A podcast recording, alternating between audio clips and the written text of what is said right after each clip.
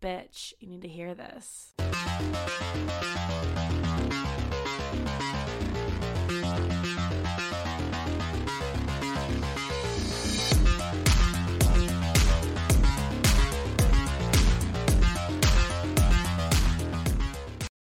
Hello, hello, and welcome to the bitchiest podcast in all of the land. Bitch, you need to hear this. And I am your bitchiest host, Katie P. And I am so excited for another week of hosting a lovely lady and her lovely story. Um, like I said, you guys, I was bringing you on the latter half of season two. Less me, more stories. Um, you know, sprinkling me in there. I think there's a Be You series episode coming up where it's just going to be me soloing it out. But I love when I get the opportunity to bring a woman on to share her story, to share what she's learned from it, how she's been resilient. And, you know, all the women that I have on this show are real, everyday women. You know, there's like, they're not, you know, living these crazy lives or living lives just like you and me. Um, and our guest is no different today. So today I have Carolyn, and Carolyn is going to be sharing her story about her relationship being stalked um, and just kind of everything that came with her experience of leaving a toxic relationship, of you know experiencing stalking and the trauma from that um, and then you know we'll just kind of talk a little bit about what she's been up to since that experience. Carolyn herself is a social worker so she works in the field of mental health um, so obviously there could potentially be triggers when we're talking about toxic relationships abusive relationships stalking so take extra care of yourself when you're listening to this episode today but without further ado, let me introduce you all to our lovely guest. Hello, Carolyn. Hello. Hi, thank you for being here. Oh my gosh, thank you for having me. I'm so excited. I am so excited too. Is there anything that you want to add like about yourself that the listeners should know that I didn't um, just cover? I, I was like comprehensive-ish, I guess. Said no, I, are, what you do. How old are you? Um, I'm 30. I'm oh my gosh, I'm turning 31 in like a couple weeks, but oh. I'm still 30, so yeah. Love that. Welcome to your 30s. I'm going to turn 30 in like two months, three okay. months, little under three months. So well, happy early birthday. you know, yeah, I'm a big birthday girl and I'm excited for 30. Were you like dreading 30? Um, I was kind of excited for it. Um, this year has kind of been like ups and downs for like every year of my life, but overall, I feel like I'm in like the best place I've ever been mentally, probably. So that's cool. Love um, yeah, every year you learn, you grow, you know. So yeah, love that Le- learning yeah. the lessons. Yeah. So speaking of lessons, you have quite a story. Yeah. and you've said that you've told the story before. It's out there. So um if i don't rem- if i don't remember to ask you when i when you tell the story i want to go back to that like where else have you shared the story and how did you come to terms with sharing it? Because i think there's so much of a stigma with sharing our stories right? Mm-hmm. and especially when it could implicate another person like you and i were going back and forth before i hit record of like do we say his name? Do we do a pseudo? Like uh i don't know you know there's there's a lot of risk and stigma with being public with any experience, even if the, you know, experience that happened to you wasn't your fault or like mm-hmm. you were literally a victim of, yeah. you know, stalking and abuse, but like you're still the one that's, you know, burdened with this.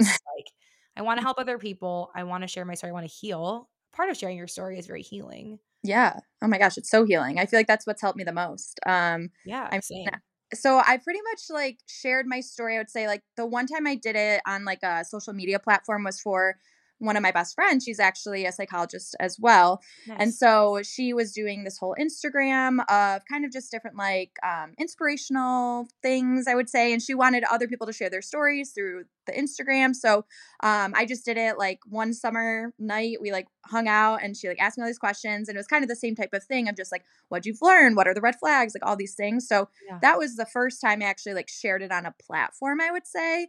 Okay. I've shared it with everyone in my life a thousand times and like every guy I've dated and just um new people I meet. Like it just always comes up in story, I guess, yeah. and like in conversation. All my coworkers know about this. Like I was, I mean, I shared it in court when I had to go get a PPO. Like yeah. I shared it when we were on Zoom calls with the court of like my story when he was like right there on Zoom. Like so things like that. Um, mostly in personal like conversation. Um, but then like one platform of Instagram, I guess.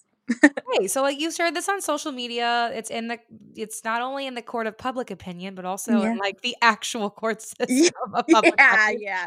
Um, so you know, whatever you're comfortable sharing, you said you're an open book. So it's not we're gonna get kind of like the whole meat and potatoes, it sounds like, and I'm pumped.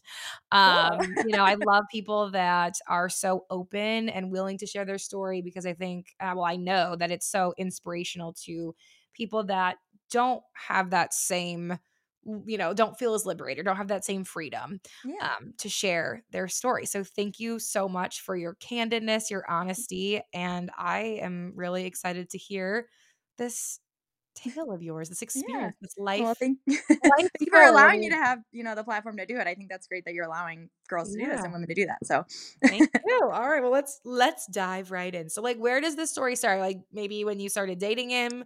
Yeah, yeah, I can kind of give you the rundown because it's a lot of as I was like preparing for this, you know, I've just I was Yeah. like rereading diary entries and things like that. I was like, oh god, like this is so much to unpack. Yeah. Um, so I won't give you like everything because I feel like we could have like a five hour conversation, just you and me.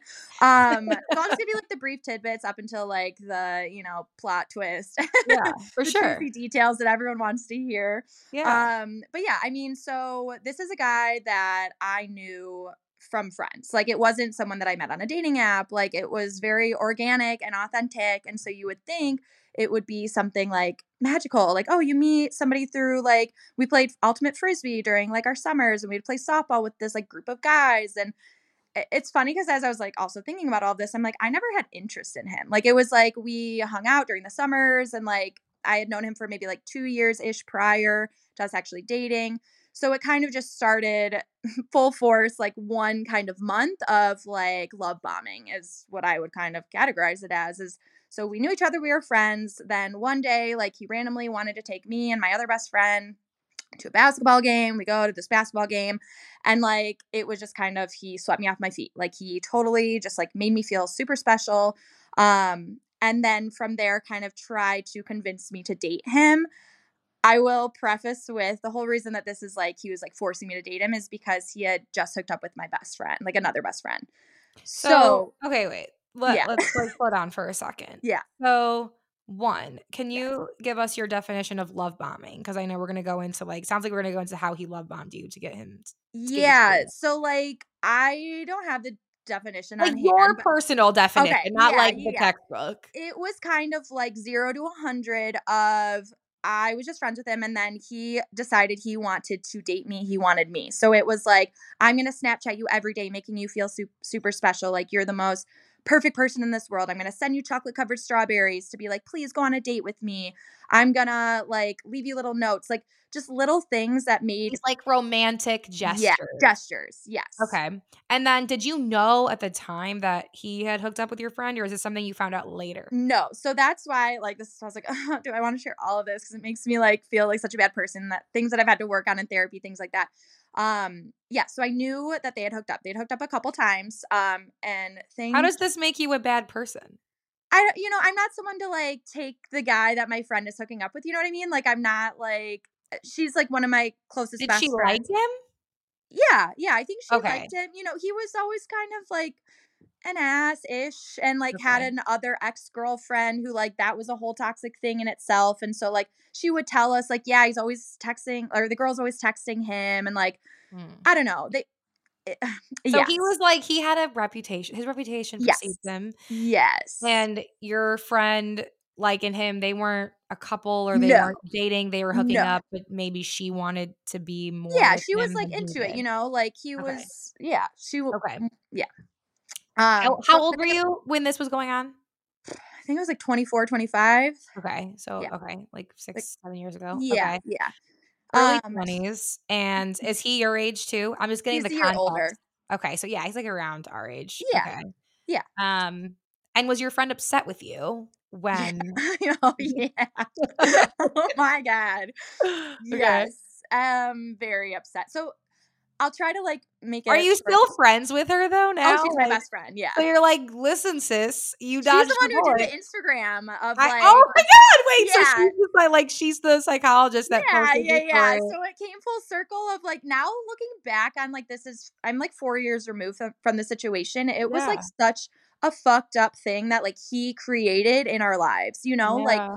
Uh, we were just living our lives, having a great time. Like she was like, "Oh, a guy I'm gonna hook up with," and then like I was just like, "Oh, that's fun for you," and then oh, he wants to take me to like a basketball game. I didn't even know like that it was you know intentional. I was just like, "Oh, we're like friends, let's go."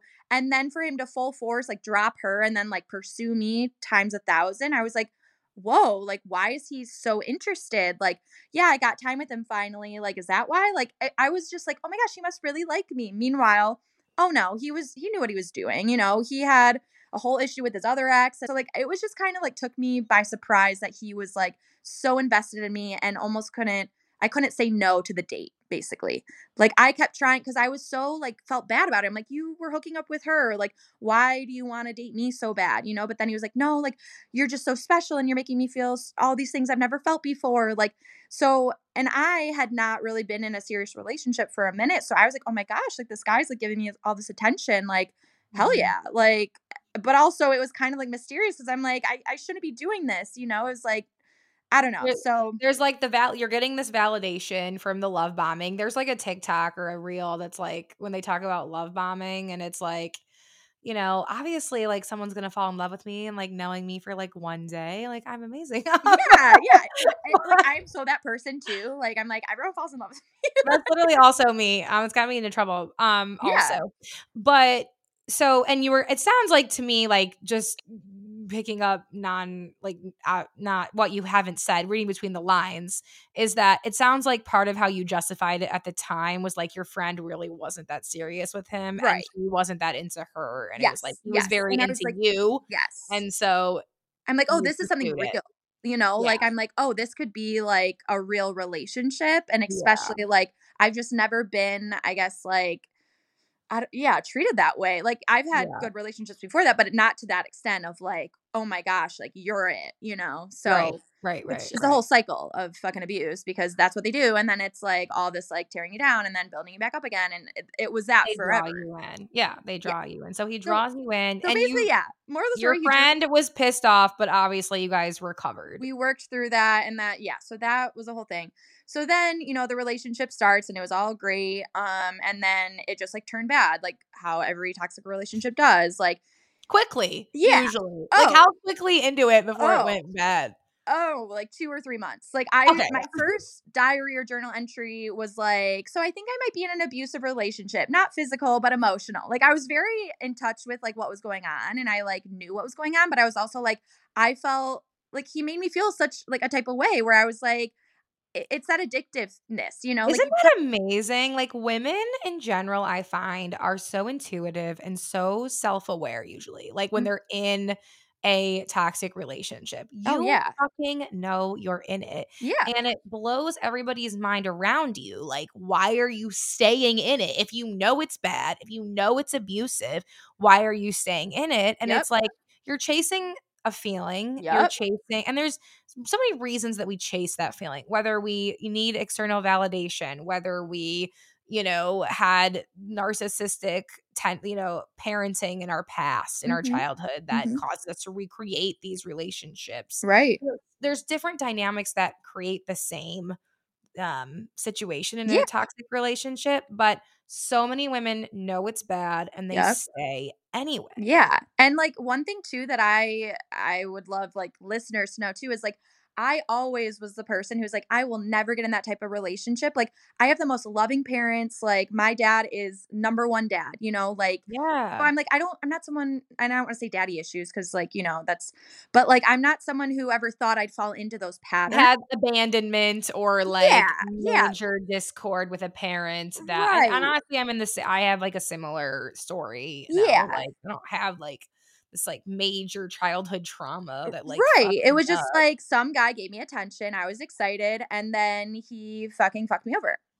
like and got me into these situations that is like wild to me where I'm like, what is my life? Mm-hmm. Like people are like, you need a movie. I'm like, I'm still waiting. Like, Honestly, people say that to me too. They're like, "Where's your Netflix Right. original?" I'm like, "Listen, yeah, where's our book? I'm working Like- on it. I'm working on a book that's gonna get picked up for a Netflix yep, I, original." I started a book. Like I like made all my diary entries into like a book basically. I don't know if it's a good book, but yeah, I'm like, do you want me to just read the book? Maybe that'll be better. I'm like going off on tangents.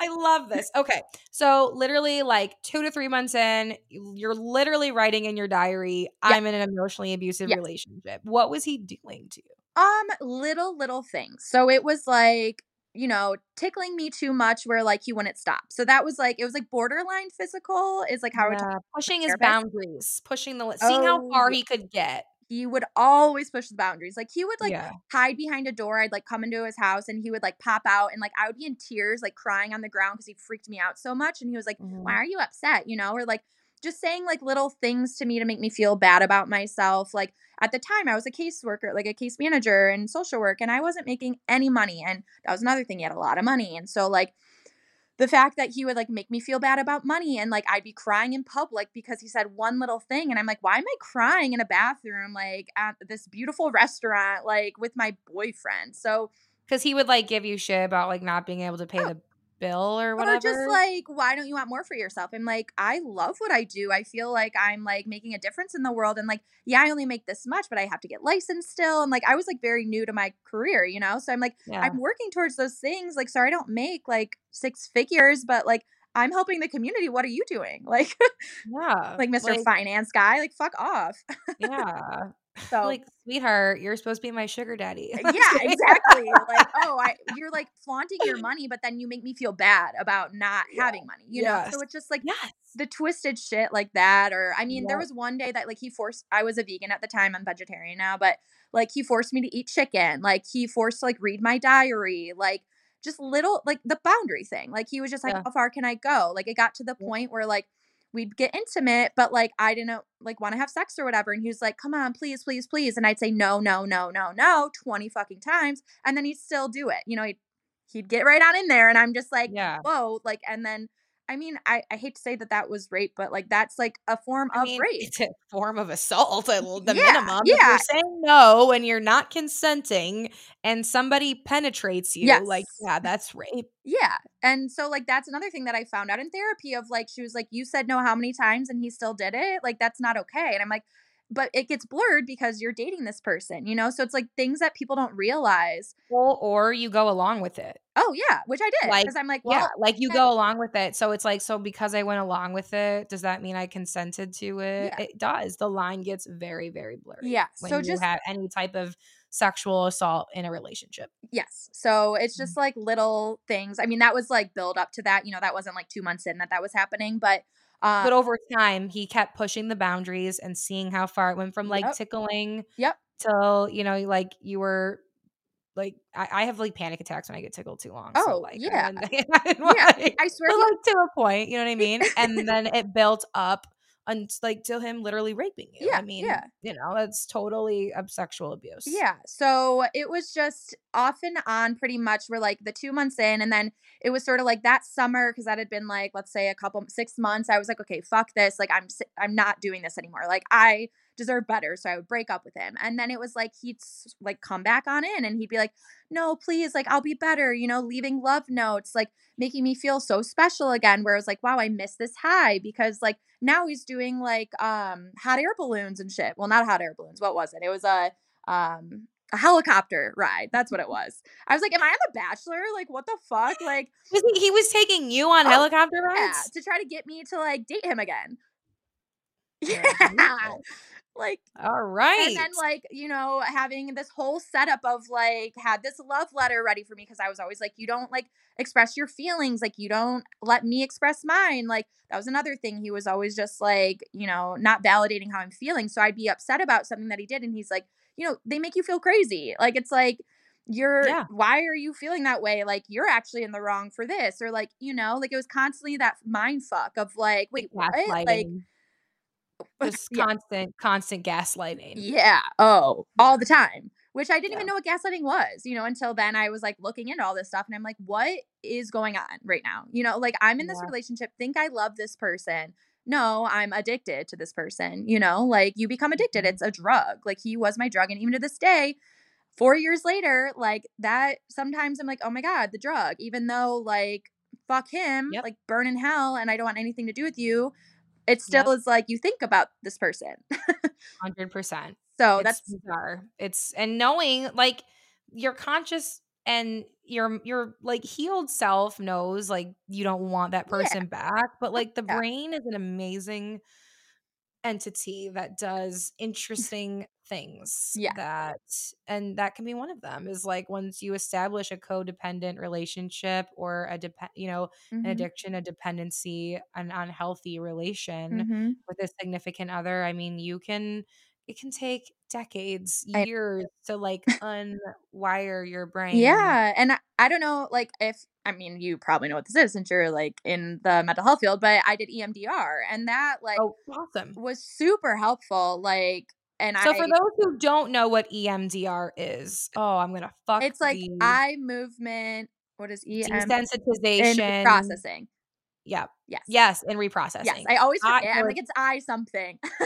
so EMDR is eye movement desensitization reprocessing. yes. So what that is is um Carolyn had like uh like they, they put like, they don't put a blindfold on you, but they put images in front of your Yeah. eyes and light different lights and different things, and then they um the therapist that's trained in EMDR will re-expose you to Mhm. certain triggers, Yep. um, make you retell and re Mhm. the the, the traumatic events, Yep. um, and start to reprogram your brain to respond differently when the trauma part of your brain is triggered. Yeah. So EMDR has a ton of research uh, surrounding its efficacy. It is highly effective.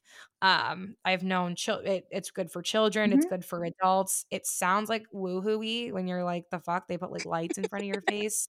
Sounds really dumb, but um, it is actually like legit. Like at, like legit clinically studied like doctor it's not just like the holistic field doesn't just Yeah. support it like you know it's it's a very medically um, studied intervention that is very effective for Yeah. trauma so you went through emdr that's amazing Yes, I tell everyone, anyone who's gone through any traumatic life event, do EMDR. It is worth every penny.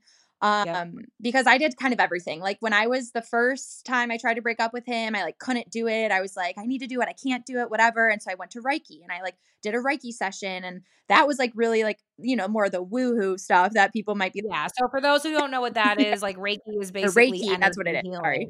yeah it's okay reiki is like energy healing so they'll look at your different um, chakras we Yeah. have different like energy centers throughout points of our body they'll find where you have energy blockages or where your chakras are blocked and they have like crystals Mhm. and um, different tools and training to help kind of clear your energy a lot of people i know i've done it a lot of people i know have done it also sing its praises but yes it's less empirically studied and more woohooey, but also effective. I Oh love yeah, the holistic. I'm very woohoo. Um, Very into- so exactly, yeah. A lot of us in the mental health field kind of like go both ways in Yeah, that I mean, it was so like for people that are like skeptical about it. All else, like it was just the most meditative state I've ever been in, which was cool in itself, you know. So yeah, exactly. I mean, then that's effective no matter what, right? You're very relaxed. You're usually like on a massage Yep, table, yep. warm. Um, there's like essential oils. Yep. Like at the minimum, you're gonna walk away feeling very, very chill. And, like, Yeah. you know. So even if you don't believe in the energy piece of it, like it's a cool experience. Um, so were you doing Reiki and EMDR like in the process of breaking up and getting back together with him, or was that like after everything had happened? So the Reiki was um like the last stage of me trying to break up with him. So like I'd broken up with him like three different times. And then the last time it just got out of hand where like I tried dating somebody else in the midst of it. And that's when like the stalking and harassment actually started. And like looking back, I can be like, holy shit, this wasn't just like a tracker. This was like in the works of like he was trying to control every move of mine. So like I started dating someone and then he ended up like blocking that person through my phone, blocking their Instagram, um, reaching out to them via Venmo, being like, you know, like, I don't know, just messaging this person who I'm like, I'm trying to move on. as you, Huh? As like me? as you, No, as himself being like the Venmo was himself. Like Okay, basically being okay. like, why would you want to get involved in this love triangle type of thing? And when I'm like, whoa, like I was trying to be his friend because we were in the same friend group. So like it it was like me trying to stay connected with him in a way of like, okay, we're not together, but I still like would like you in my life because we're all friends. Like we were a big friend group. And I'm like, I don't want Mhm. that to like change. But then he would do these little things of I'm trying to move on. And he's like, oh no, like you can't date someone else. So I'm gonna try to fuck that up. So that was like in the midst of it. And so there was a moment where he I found that all out that like I was trying to wait for this text with this guy that I was talking to. I never got the text. He ended up reaching out to me over Facebook Messenger and was like, Hey, did you block me? Like, what the hell? And I was like, No. Anyways, so I found out he was blocked. And so I went to Reiki. I'm going to keep messing that up. I went there because I'm like, know what you mean. I'm like, I need to get this man, the, you know, my ex or whatever, ex. out of my yeah. life. And I didn't know okay. how. I was like, so like, I couldn't let him go. And I'm like, I will try anything at this point. Like, let the spirits guide me in this because like I need all the help. Did they have you do a cord cutting? Because I did I've done no. a few of those. Oh, there's like energetic cord cuttings where you like put like a rope like you tie like a string or like a rope to two candles and you like light the candles and you like burn the rope. Okay, well, like, I may have to do that anyways, even though I'm like I feel energetic cords. I, there are some energy like healers, mediums, whatever yeah. that will guide you through a T a T a cord cutting. Yeah. I was saying T because if you're local, if you're in the local Detroit area, the Boston Tea. Oh room, yeah, I went for um, a tarot card reading is in Ferndale and they can assist you with the cord cutting. If you're not local, just Google it. It's like a thing. I've I have done it. I mean, I don't know. I I it didn't like feel different, but it you know what the like you said like i'll do anything yeah. to get this motherfucker's energy like away from right me, right. so, i'll do anything i'll do some weird woo woo oh, stuff. i was hugging trees i was standing outside with my bare feet like in the ground doing rituals. I was like and i still i'm a tree hugger there's like trees behind me if you can tell. Um yeah. but yeah so anyways i did the reiki session and that was the main thing that helped me block him.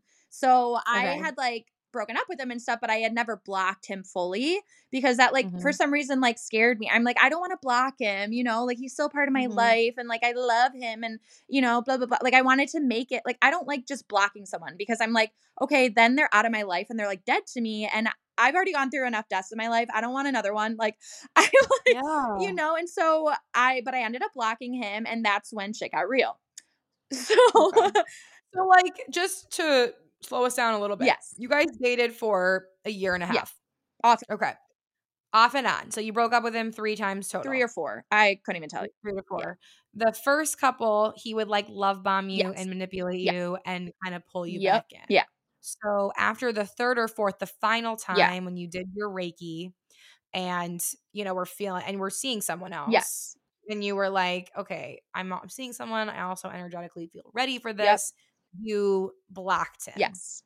Okay. And then what happened? Yes. So then um the like day that I blocked him. So my best friend who I was living with at the time, still like she didn't block him or anything because no one really knew that I was blocking him. I like went to this Reiki session, no one really knew. I came home and all of a sudden my best friend was like, dude, like I don't know if I should say the same, but Dan keeps blowing up my phone. Like, what's going on? Yeah. Like, tell Carolyn to unblock me. Do this, blah, blah, blah. Like, what the hell? Why isn't she responding? Blah, blah, blah, blah.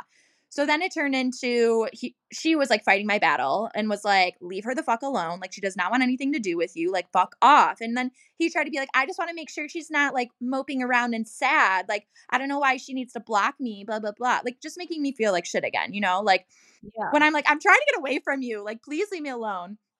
Yeah. Um, so the like timeline is very fuzzy, but basically after I had blocked him, it was like I didn't really hear from him for a minute. Like be, after he like talked to my best friend, then he like let it be. But then little things would happen where like his roommate, who I was like friends with at the time, was like, "Can I come um park at your house?" Because I lived right downtown Ferndale, like which is like a fun little city, you know, with Boston Tea Room.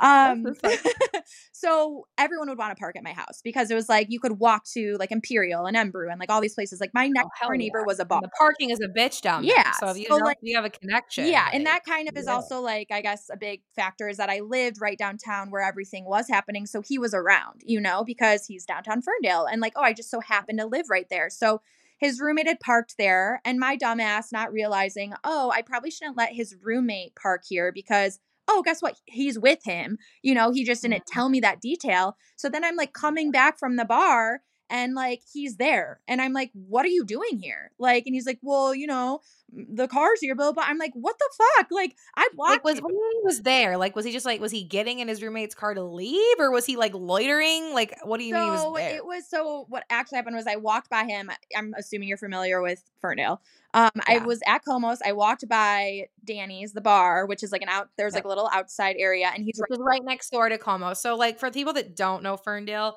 these restaurants and bars are on a very busy road yeah. that she's talking about. And then I'm assuming you used to live like on like the side streets yeah. behind where there's a lot of residential yes. yep. homes. Okay. So you walked from Como's to to my home. house and Danny's and home. Yeah. So as I'm walking by one of the bars, I look over and he's there. And I'm like, are you fucking kidding me? Like I'm trying to get rid of this guy he's showing up everywhere that I am, which he's so smart. He knew like what I did. Like, you know, he knew my routine of like my gym. He'd like leave little love notes at my gym when I was like at my class. Like I'd come out and he'd have like a love note on my car because he would like call and be like, Hey, my girlfriend, we were not boyfriend, girlfriend. My girlfriend's in class right now. I wanted to leave her like something on her car to like make her feel special. And they tell him. And I'm like, that's fucked up. Like, you do not just tell someone who calls, like, oh yeah, she's in class right now, blah, blah, blah. Like, you know, so that so like he knew your schedule yes. just because from dating you, but how like sorry, I meant to ask this and then I got sidetracked. How did he like know your accounts and like to get in like when he was messaging people and blocking your yes. boyfriend? So uh, some of that I don't know. I think he like okay. found passwords or something somehow, but there was one time that I know he had come over because we were trying to have a talk. This was before I think I blocked him. And so we were trying to just have a discussion of how we're going to move forward because he would try to like, let me just see you, let's talk, you know, so we'd have these little talks. And then, of course, it turned into, oh, you've had such a stressful week. Let me give you a massage. So then he like gave me a massage. And I remember him putting like something over my face to be like, oh, it's going to be like a hot towel type of thing. And then like would go to the bathroom and like then all of a sudden people were blocked on my phone. So I think he like went into my phone while he was at my house type of thing. Wow. yeah. Okay. So like just fucked up shit that I'm like, who thought this through though? That's like really calculated. Oh, that's really calculated. Yes, like the amount of calculation. Yeah. I'm like, no wonder you're in finance, dude. Like you know numbers. Yeah. Like yeah, what the true. fuck? Like, let me give you a hot towel massage over your face. Like, meanwhile, he's like looking at your passwords, yeah. like on your phone to log in later on his. Like, yeah, and like fuck? I would get things. You know how you like get notifications if like someone's logged into your iCloud or like iPhone. Like I would get that yeah. sometimes, and I would like send it to my friends of like anybody like in my shit. You know, like.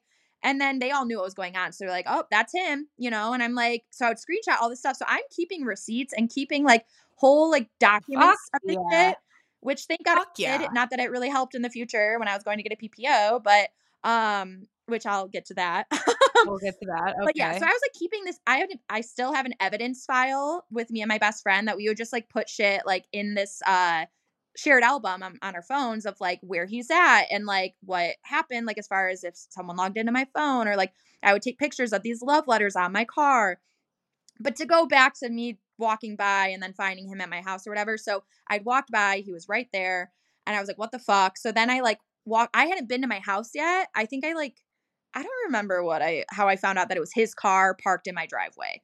But so then I'm walking back to my house and it's his car. And I'm like, are you kidding me? And then he comes and he follows me up onto my porch. I'm with my friends. My friends are so funny. They're like, I'll fucking cut you. Like, leave her the fuck That would literally be me. Like, I have legit like seen my friends' ex-boyfriends like do sketchy shit. Like, I have punched dudes in the face on behalf of my friends. Like, I am and I'm not even like ashamed to say it. Like, if you're gonna hurt a woman, harass a woman whatever and it's that woman happens to be one of my good friends and I happen to be there, I will fuck you up. Yeah. Point, point. Oh, and now I'm like so I have no tolerance for like fucking bullshit. Like no. even when I go on dates and I get like one little inkling of like you're a narcissist or something, I'm like, nope, goodbye. Like Oh, you must be so hyper vigilant oh now. So after this. So, anyways, yeah. his car was there. He ended up coming up on the porch. He like wouldn't leave. So like that was one of the things that he did. And then it was a lot of the love notes here and there. So the last love note that I got was like maybe a week before I found a tracker on my car. So it was like I get this love note, I come out to my car. So and I was going to work like early because I had to like drive to Auburn Hills and so he must have been out there either the night before or like very early in the morning because I was like, what the hell? It's like 7:30 a.m. Why is there a love note on my car? I read it, whatever. I'm like, this is so annoying. Um, after that, so then were you dating this guy? The like like the other guy still? Like the, not the not your ex, but like were you date? Because I know you had you had like we're, we're dating someone briefly. Yeah, like, so that got fucked up once um he realized that I was blocking him and stuff. He like couldn't trust the situation, so he. Fair. Yeah, I'm like yeah. I get it. I guess that sucks, but yeah, like it, it really yeah I to this day, I'm like, fuck you for like ruining that for me because I was like really into that guy. And like it, that happened yeah. organically too. Like I was just out, we made eye contact. It was like instant, instantly hit it off. Like went to the zoo the next day and then fucking, you know, my ex just was like, nope, yeah. Well, and you like like we all have like been through like, you know, not knowing his background. I'm sure like we've all been through stuff where people have done bad things and so like to us, so when it's like there's an inkling of cheating or whatever, yes. you're like, yeah, I'm getting the fuck out Right. Here. Yeah. Like, so but that sucks. Yeah. So I was not dating him, but I was going on dates. And so okay. that creeped me out knowing that like he knew that I was going on these dates and where I was and stuff after the fact. So how long was the tracker on your car for until you noticed? That's a it? good question. Um so my know. thought is when he put that love note on, I'm assuming like that last time that I was just talking about it, I'm assuming that's when he put it on. Um because okay. then it was probably a week later. So the whole reason or the whole, whole uh I don't know, how I found out about it basically. So that's like the whole I, will start there okay so basically i go to work or no i don't go to work i'm going to my workout in the morning so i'm like it was like a 6 30 a.m class or something and this was like a week after this love note i go to the workout class well there was a train by my workout class and the train was like I don't know, going and it wouldn't stop. So I was like, fuck this. I'm turning around. I'm not going to my workout class. So I left. I went to like a smoothie place that opens at like 7 or 8 a.m. So I was early for it. And because I'm like, I'm going to treat myself if I can't go to my workout. You know, I'm going to go get a smoothie. Like, I was really pissed. I was upset. So I park in front of the smoothie place. I'm like waiting outside for like 15 minutes because the place wasn't open yet because it was so early.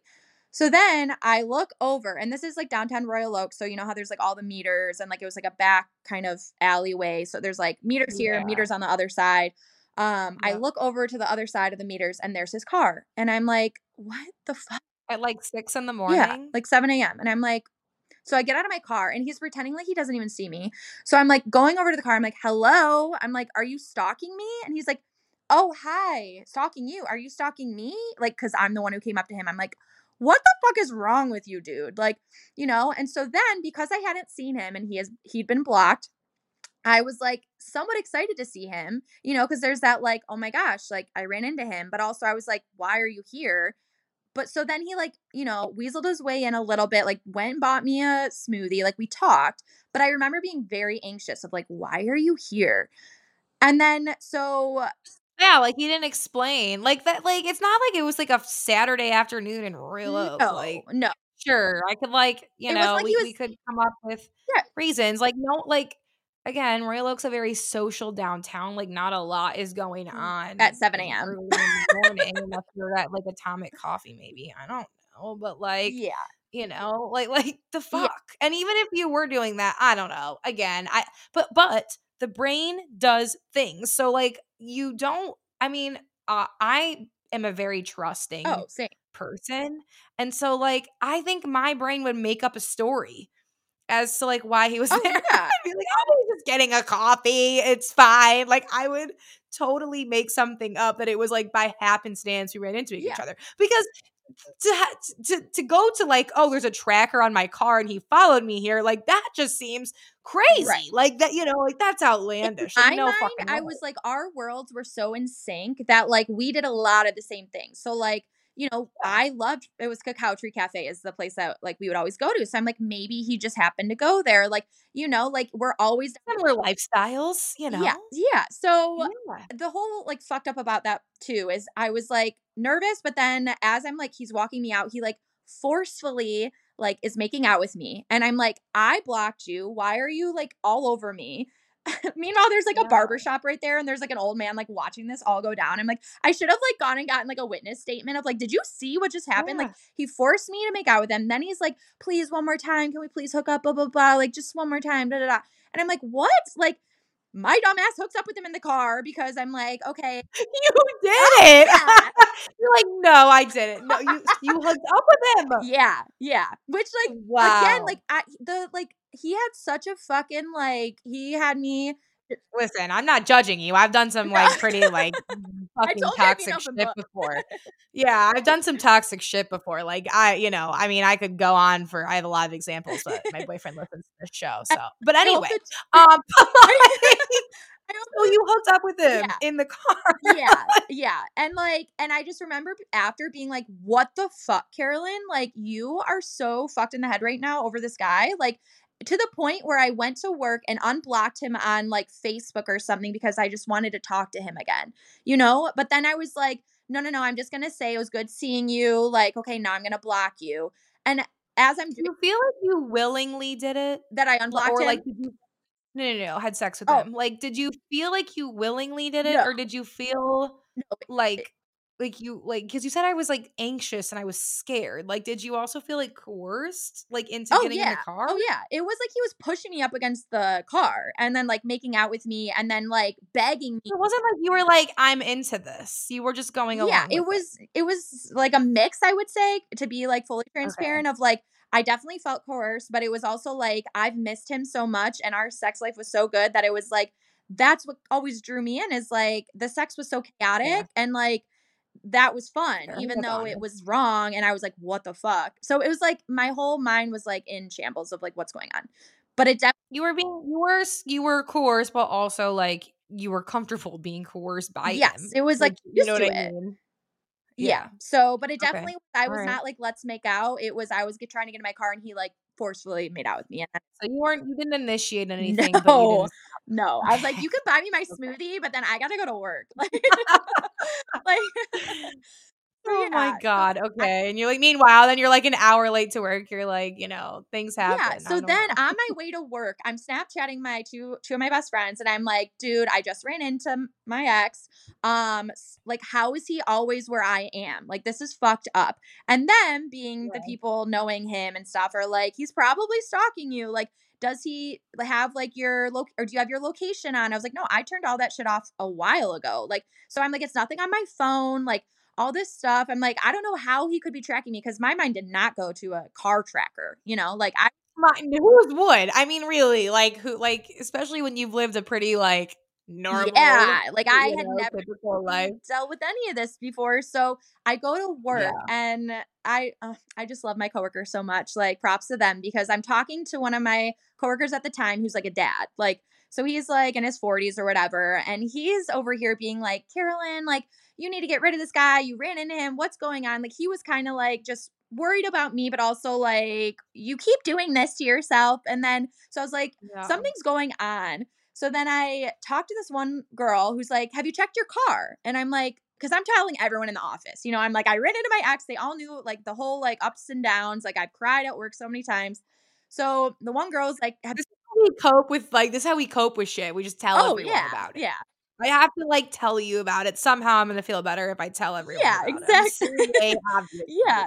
So then I'm like, okay, the one girl's like, Have you checked your car? I'm like, why would I check my car? I don't know. So then I'm like, okay, to my coworker who's the dad, I'm like, Will you come help me check my car? You know, because like I'm not going out there by myself. I'm like weirded out. I'm like, what a car. Okay, whatever. So he comes out with me. I'm like looking underneath my car and I'm like not feeling anything, whatever. And all of a sudden, he's not saying anything. I was like, hello, like what's going on over there? Cause like I'm on one side and he's on the other side of the wheel. And he pulls this thing out and he goes, Is this what you're looking for?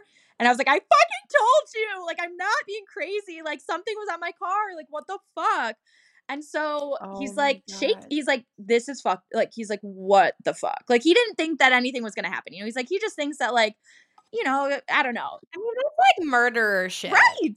Like to like install a car tracker, like, I don't know, like the way that technology is today, it, it's pretty easy to like find where people are. If you have your location on, if you have if your friends on Snapchat yeah. and your map turned on, like it's relatively easy ways. And I've had that happen to me where like people have found me like they, from my like Snapchat yeah. maps, and even that creeps me right. out. Don't just like show up to where I mm-hmm. am. Anyone, whether it's a guy, a girl, I don't give a fuck. Like it feels very violating. Very to very very violating, and that like that is pales in comparison to somebody putting installing a car tracker on you. Like that is like your like this dude was gonna like murder that, you. Yeah, eventually. and like that's of course so like my mom is like, oh my god, like he's gonna murder you. Where I'm like, I mean, I would be like, he's trying to kill me. Like, I would literally be like, no. Like, the, this is not like no. Like, this is beyond. Like, thankfully, the car tracker is beyond. Thankfully, I've never been physically, like, actually, like, punched or you know, like anything like that. Like, I'm very blessed that, that never happened. So I never thought that he was gonna come and like murder me, but I was like, he wants to fuck with my brain for the rest of my life. Like he wants to know that he has control over me forever, and that's what it felt like. He physically assault you. Well, well that's true. so yeah, like he raped. That's you, true. Like multiple times. That's true. Okay, so like he did physically. That's true. I guess just I, you know, I hear things of like he punched me, he broke in and put a gun on me. Maybe he just wasn't gonna beat you in or anything, but like could have poisoned you. Oh yeah, you know, wired your car yeah. with well, a car bomb. I don't know. And that's what's so fucked up too. Is I think too like so. I mean, I'm getting ahead of myself, but when I went for my PPO and then it got denied because I wasn't punched, um, and I didn't Wait, there's more that he did bef- before you went and got a PPO. You didn't immediately go and get a PPO. No, so I did. I did. So oh, okay, but, but there was more. So okay. basically, after I got so the tracker is off, right? So then I go inside. Everyone's freaking out. My HR's over, being like, "We need to put like an alert out that like don't let this guy anywhere in this facility." Like, so then I'm trying to find a photo. I'm calling like the police being like, what am I supposed to do? Like, do I bring this to Auburn Hills? Do I bring this to Ferndale? Meanwhile, my address still said Wixom on my on my driver's license because I had my like parents' address. You know, I had just as we all yeah, do until so, we're like 30. I literally just changed mine last year. Right. So. so. I'm like, so you're supposed to, which I did not know this because I had never been in touch with the police before like this, um, that you're supposed to go to whatever your address is on your ID. So like I, I oh. technically oh. should have gone to the Wixom police because that's where it says I'm living. But because um, I live in Ferndale actually, and I was so close to the police station and I brought it in and I talked to the guy, he was like, no, we're just going to do it here. Just make sure you go get your address switched.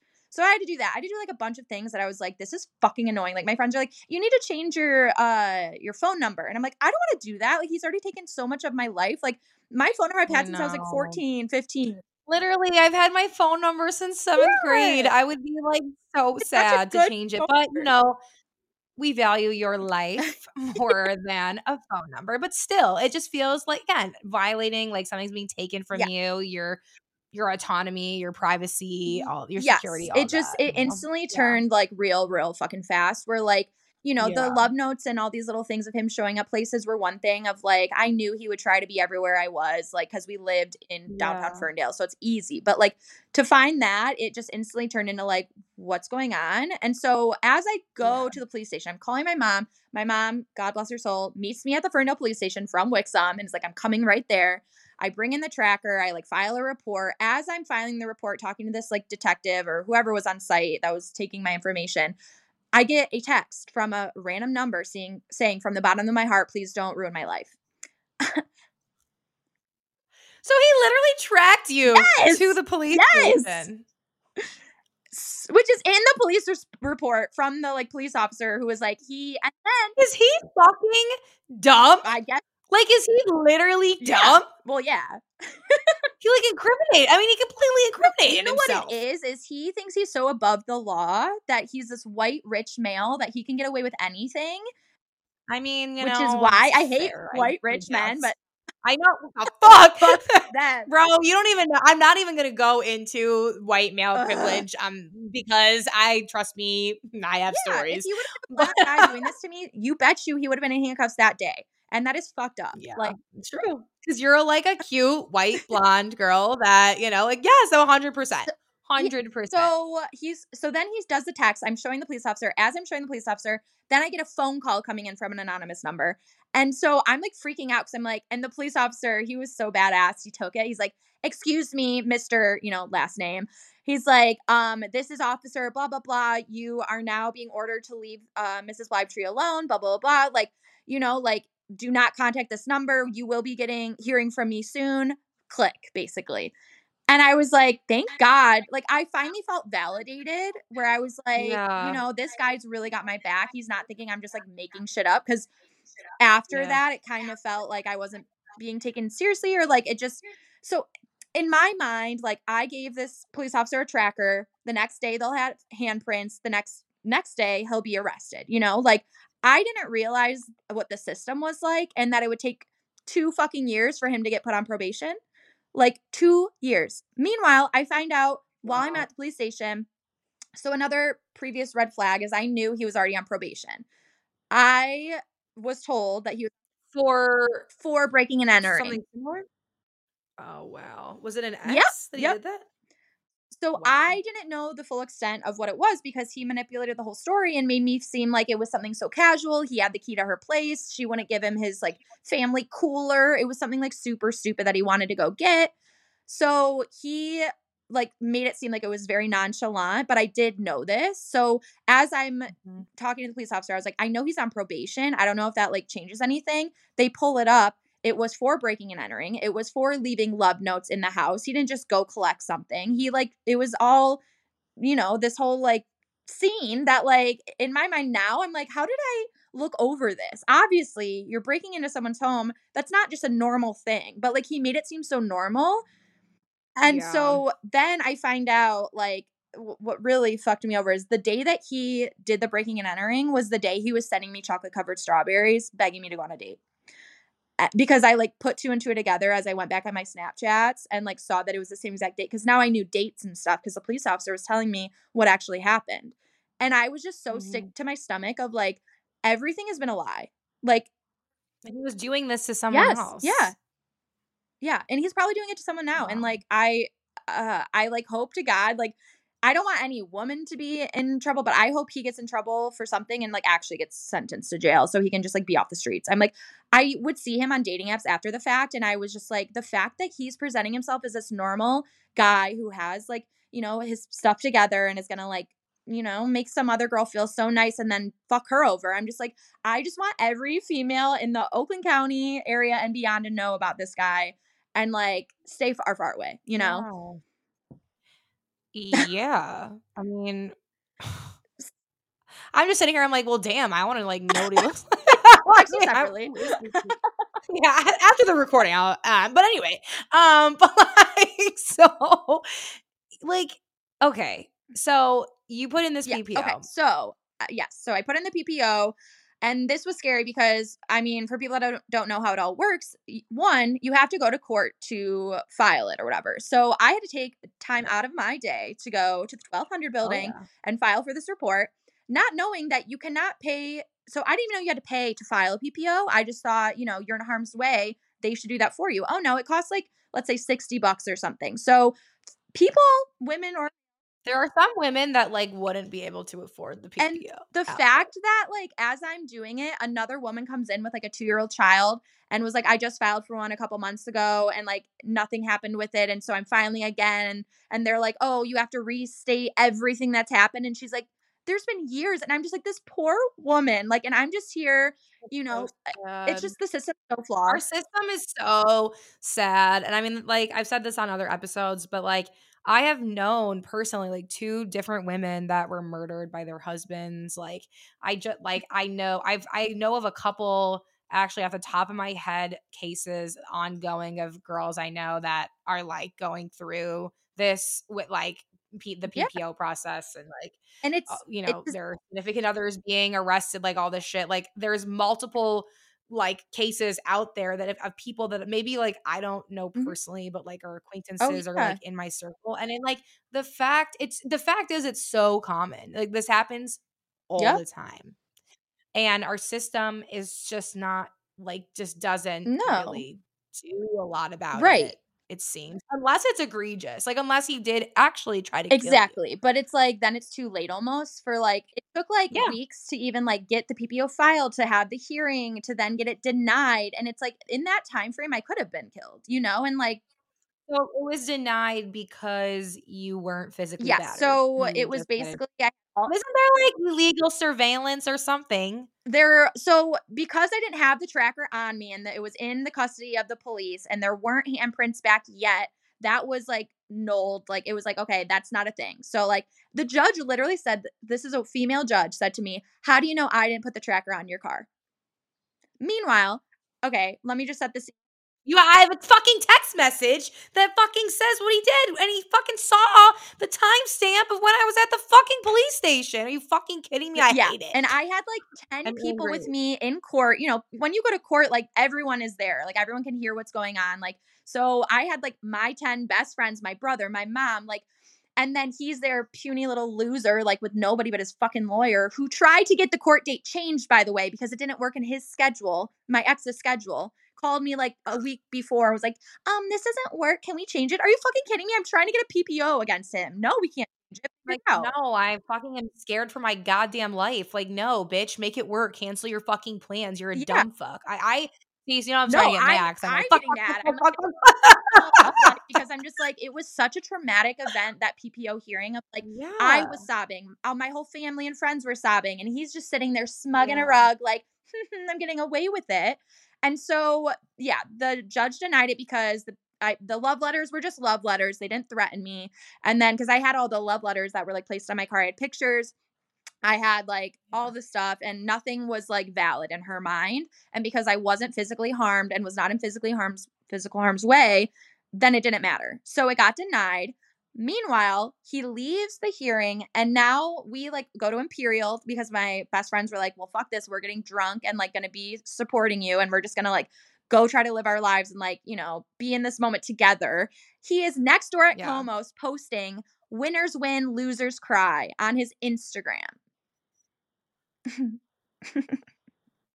like, so, and the likelihood that he knew you oh, were he at for sure knew because I lived So you guys, like again, if you're not familiar with Ferndale, Oh, yeah, and are literally right next door to Yes. each other, very close to where Carolyn Yes. lived. Like he probably knew I'd either be one of those two places because that's where we always went, you know?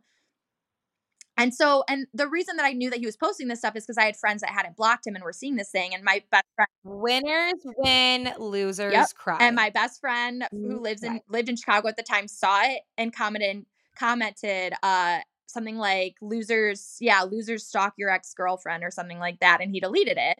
pretty fucking much. Losers fucking put a car tracker on girls' cars. You Yes.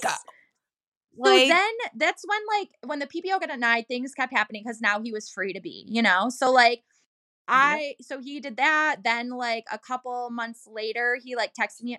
you screenshotted this, Oh, right? yeah. Though, because I would have been like, and we're Oh, keeping. I screenshotted receipt. everything. So and then like. I would follow up with the detective like every other day. Like I had his phone number, I still have his number, and I'm like, I mean, I don't text him anymore, but like I used to be like, any updates, any updates. And so this was all this all took place July 2019, and then so like that'll kind of come to of how this all ended. But um, so then in a couple months, in like September, I get a text from a random number. So again, no PPO. I'm traumatized. I won't go into Targets. I like will not go to Trader Joe's. I'm crying every day. Like I am just fearful. I didn't want to sit out on my porch. Like I didn't want to go anywhere in Ferndale. Like this guy fucked me up, like fucked my brain. You know, like I was so I had to get like uh video cameras for my house and like because he would post that he was like at Embrew, which was right next door to where I lived, being like favorite place, you know, like posting this shit on his stories that like again I couldn't see but my friends would show me and I'm just like what the fuck.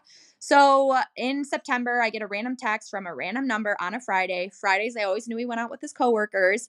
This is the other thing is that like I basically found out all this stuff on my own. Like so he texted me random number um i texted the random number to my friend's sister who's a real estate agent to see if she can look up the number because no one's going to Mhm. find this number for me find out it's a guy that works with him so i'm like oh they're easily out right now he basically texted me hey sweetie or like hey cutie want to have fun tonight in my mind, I'm like, did I give my number out to somebody tonight? Like, I was like, I don't think I gave my number out. I haven't done that in a while. So I'm like, who is this? Then I get a uh, another text of like a half nude of myself being like, oh yeah. Then it said, let's have fun tonight underneath the picture of myself in my bed, half nude that he had taken when I was like hungover months, months, months prior.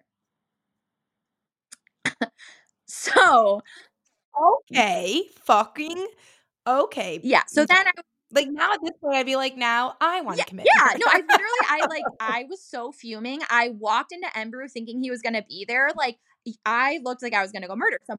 Is that the bar that's like a Yeah, house? Like you, It's no not there longer anymore, there but, anymore, but that was like my neighbor. yeah. So Okay, I I know exactly where you used to live. Then. yeah. Was I'm a like now place. telling everyone Yeah. I don't live there anymore, people. So Yeah, it's no longer that. No longer My there. Don't- You don't, "You to, you don't need to be showing up to Carolyn's house. yeah, Jesus please don't talk to me. I've already Um, been through. Yeah, but Ferndale again is this like quaint little town. There was this bar that like was refurbed from an old house, but they kind of left it Yeah, looking yep. like a house. So it was in the residential area. Yeah, and like my house, porch, you could, like-. It was like a big house party, so to exactly. speak. Yeah. So I am fuming. I go over there.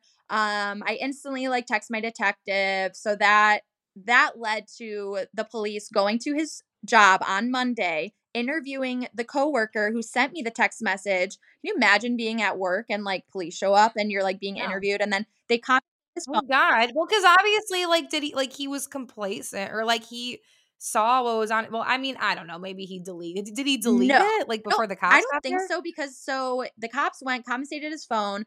I go to the police station because the detectives like come to the police station so you can look through the phone and delete anything that you want, basically. As I'm going there, they're like, come with us. They brought me back to like a holding area. And I was like, what's going on? And they're like, I'm so sorry that I had to bring you in here, but he was just here trying to get his phone back. So now I'm the one in the fucking holding cell, like freaking out. Like, why am I back here, like in this police station, like while he's out there trying to get his phone? That he almost ran into me, that I still haven't seen him in months, and I still don't have a PPO. And maybe he saw your car. Oh, you yeah. the same car. Yeah, so like he probably saw. So then I got to delete everything. So that was like some sort of like satisfaction of like, haha, like the was all the stuff on there though. Like he kept oh everything. yeah, like naked pictures of me, like yeah, yeah. So okay, so he was prepared to. He was obviously Oh, yeah. like he like wanted to fuck with me, you know, like yeah. So I deleted everything, whatever. Um, of course, he was on like every dating app known to man, which I saw, which was really disgusting and disturbing. That like he's probably going on dates every other day of his life just to like try to get somebody new, you know. Um, so that Yeah. happened. Then like a week later, um, we used to go to Mackinac every year, this whole friend group, and we always went the same weekend. And we had gone a weekend later than usual, but he was there that same weekend that we'd always gone. So I see he's in Mackinac, trying to see, you know, like trying to be there when we're there, basically. But again, you can't prove that shit. Like I can't prove that he's there when I'm usually there because they're like, what? Like he's in Mackinac, he's allowed to go to Mackinac. You know, you can go to Embrew, you can be out in Yeah. public. Like he knew what he was doing. yeah. So, yeah. But he was- anyways, I mean, he was flying under the radar, but like you knew it was all a right. So fast forward to Right. now it's March 2019 and I had just gotten a or 2020, sorry, March 2020. okay. and- I was like, wait, Yeah, that was sorry. July. Okay, so July 2019 to March So it's 2020. Okay. 2020 and I I have a Snapchat of me living my best life. It was um me like Right before the shutdowns. Oh yeah. So um Okay. it was me like on a date, my third date with this new guy. I was so excited. Um the detective had just told me that like things were in the works, that he was gonna get arrested, blah blah blah blah blah. Next day, COVID. Like Oh, and then it turned into a whole fucking year long process of following up again because now COVID hit and oh everything's stopped. So down. it was just like constantly i was like are you fucking kidding me like but anyway so then it took like a whole nother like i would say nine months for us to finally get a zoom hearing of like getting him sentenced to probation and uh, you know the first time we had our zoom meeting i assumed that was it like we'd have the zoom meeting he'd get up put on probation well no it was like five more zoom meetings so like every zoom meeting i was like re-traumatized and had to see him and then I Mhm. finally got to do a victim statement. That was like satisfying. But then the fucking thing I was waiting for the whole time was the final probation. Like, this is, you're on probation for this, that, the other. I, I did my victim Yeah. statement. I never heard anything back. I was like waiting for the next Zoom thing because they would always tell me when it was going to be. And I reached out to like my prosecutor and I was like, hey, did anything ever happen? Oh, yeah, he got sentenced a month ago. This is his thing. I was like, it was so anticlimactic. I was like, I wanted to see him Yeah. get put on the two years probation, like all the stuff. Like I was like, what? So then I was just devastated again. And then yeah. did EMDR. Ah, and that helped a lot. So like so the end. So he left you alone once yes. he was sentenced yes. to probation. Yes. He was like, yeah. okay, I guess I've been caught doing. Yeah.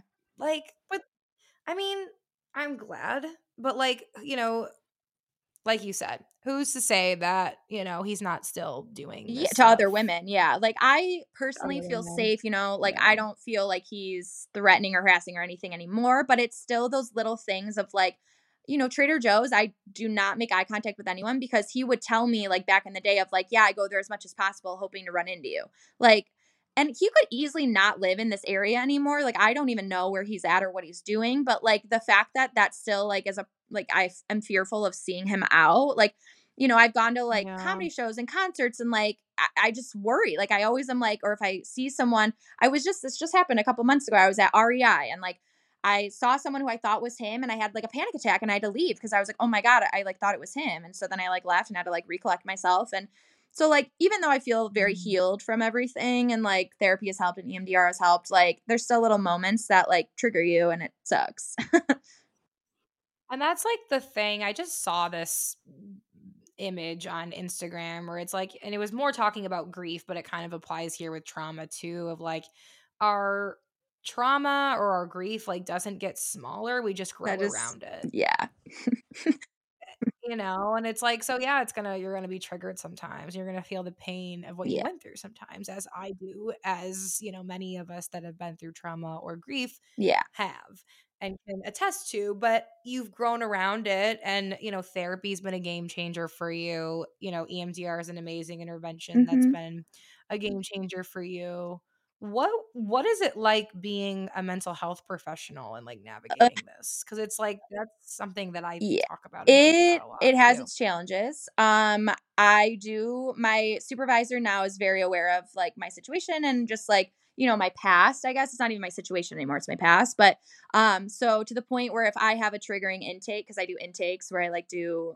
hour long assessments getting people into services if i do one and someone's telling me about them being stalked or things like that that are like resurfacing my own emotions i get time to like decompress because i do find myself like i just get in that moment again you know i get like all those emotions of like yeah. and i get heated with them you know i've had women who have told me yeah my ppo isn't like nothing's happening with that or like it got denied or this that the other and you know you have to stay like you can't tell everyone your own ish like problems and so yeah, I gotta say, yeah. yeah so it's like I so badly want to be like, can I just tell you what happened to me? Like, and you can't.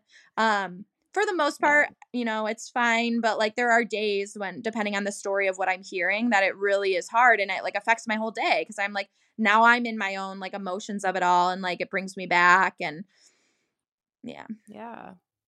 So it's been two years. So it's years, been two years, years, since he got four. sentenced. So he's probably off probation now, actually. And then um four years since what was that? July 2019? Is that four years?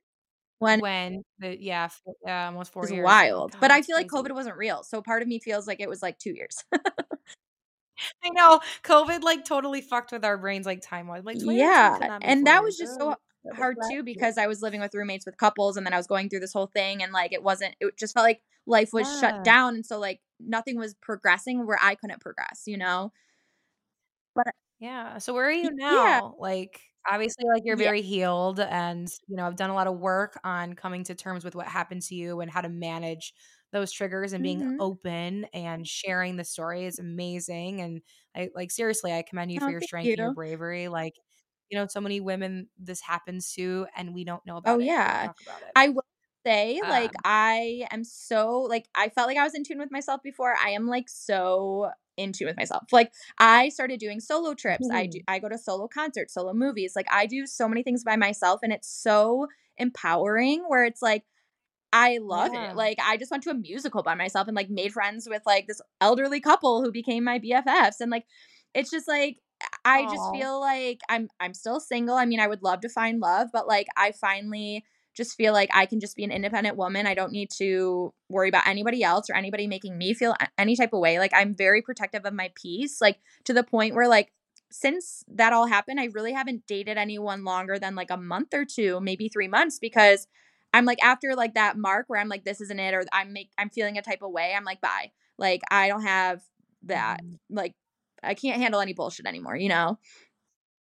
Well, that's growth for you, given like you were going back yeah. to him so many times and there was like a codependent relationship. But it's funny, like sometimes when we go through something like a traumatic, toxic relationship, we like ricochet where it's like you like then you like don't see things yep. long enough. Yeah. Like then you like write people off before you need to. And you have to like kind of come back into like there's a happy medium between like totally being isolated and not being codependent. But when you're like a co like and that's do you identify with being so codependent? No. That's why like I truly just okay. think he like got me under a spell and I became addicted to him.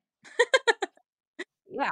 Yeah. So like like but it was like oh, a codependent was, yeah. relationship as far as like, you know, you were all of like you were putting your all of your yeah. eggs in his oh, yeah. basket and like he was manipulating yeah yeah yeah it was and like definitely stuff you know and so it like once you go through and i can attest to this like once you go through a relationship like that like there is this peer adjustment period it looks mm-hmm. different for everybody but i hear so many women talk about like i just and you first of all it's so i like will speak to the like forever to the end of time about the um positive outcomes of like spending time oh, on your own. Preach after you were like really reliant on a relationship and like getting really comfortable doing things on your own and like loving your life as is and just like living your best life mm-hmm. as you've said and that's so critical important like before you find love i feel like to really get in mm-hmm. tune with that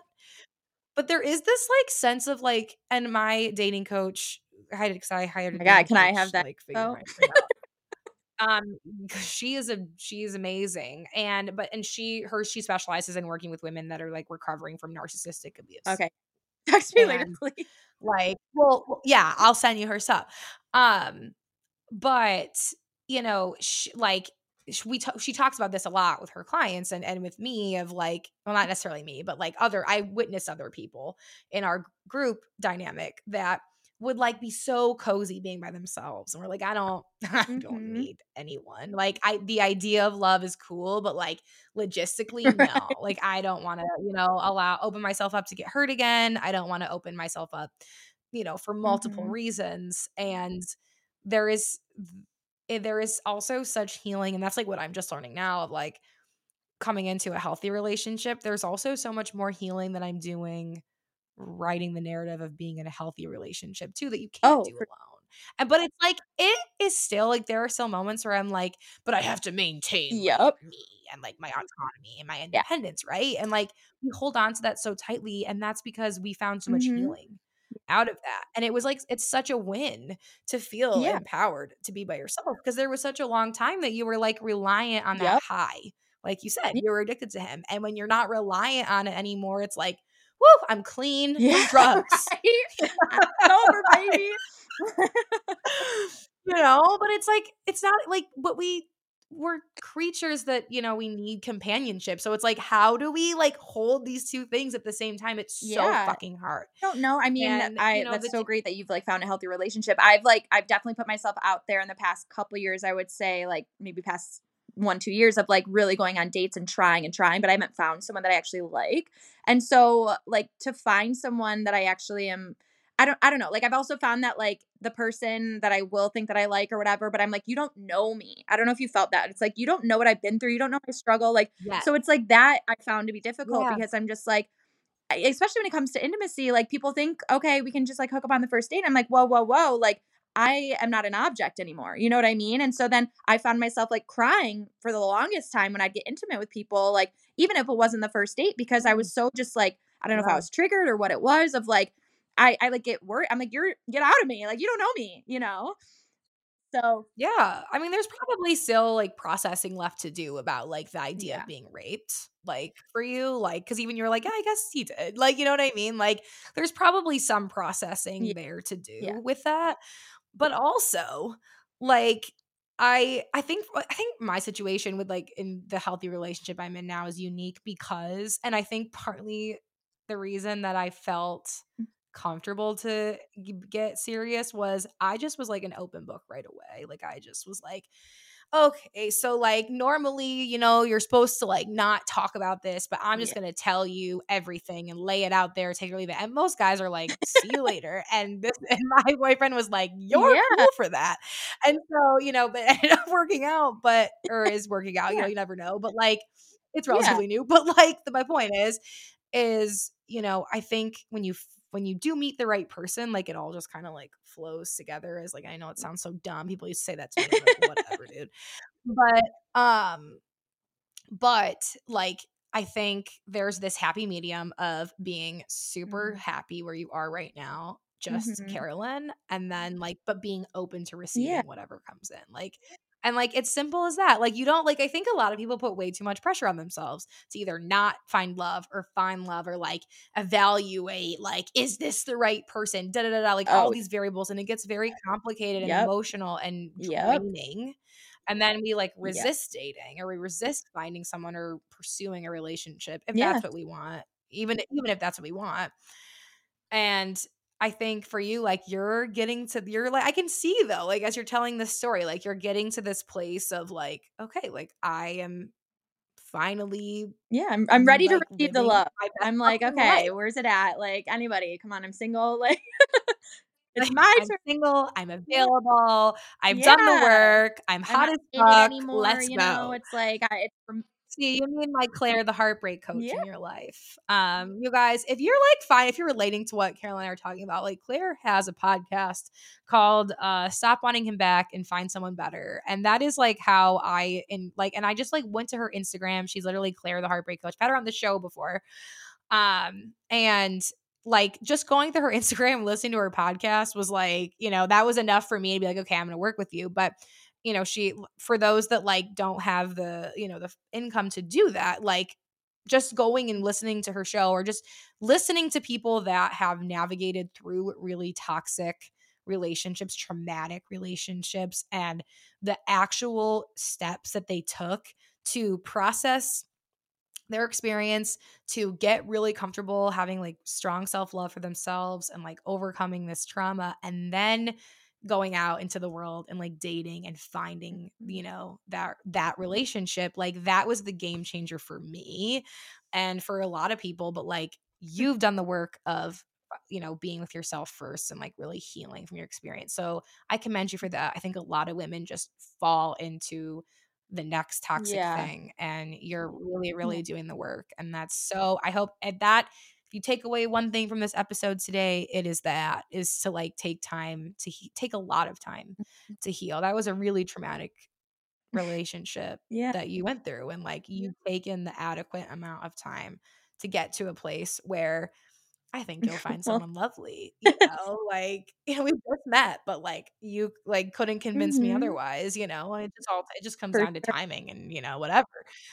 But that is like I, th- I see so many girls get caught into the trap of just mm-hmm. not doing the work and being afraid of that pain right like triggers and like talking about your pain and being re-traumatized mm-hmm. it's fucking hard and it's scary if you don't yeah. do it very much yeah oh no for sure and i feel like something that when i first was going through everything you know you're so in it and everyone's like, you know, it'll probably take the amount of time that you've been in the relationship to heal from this. And I was like, I don't got two more years. Like, what the hell?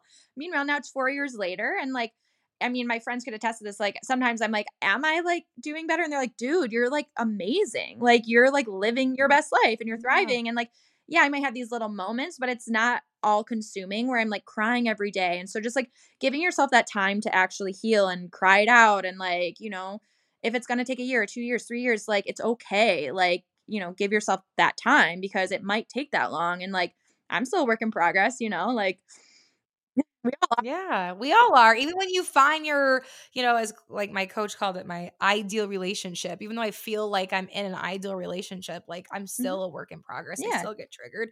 I'm still trying to figure out, you know, so, like new ways of processing mm-hmm. the past and like how I, you know, how it impacts me today. Like it's never like we're, yeah. we're all works in progress. We're all human. We've life. all gone through like, it. That's one yeah. thing I've learned throughout like my being in the field that we're in, and then also just like you know life but everyone goes through something or has been going through something or is going through something like everyone has their own type of shit and so Everyone has Yes. a story.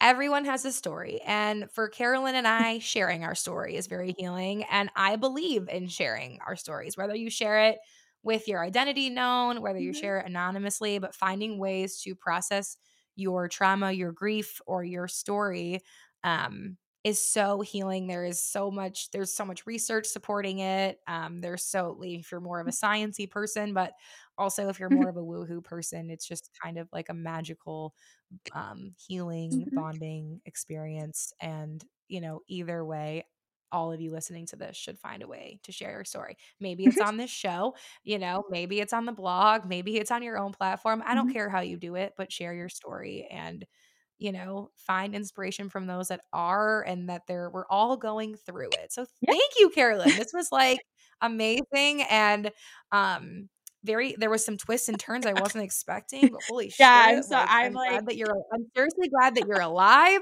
that, you know, you like didn't let this go and you held this man accountable for his bad Mhm. behavior. You know, if I could even call it bad behavior, it's like feels Yeah. like more serious than that, but um and I hope that more women continue to hold men Yeah. accountable Well, for this and vice versa. You know, I know there's like a for lot of sure, women for sure. too.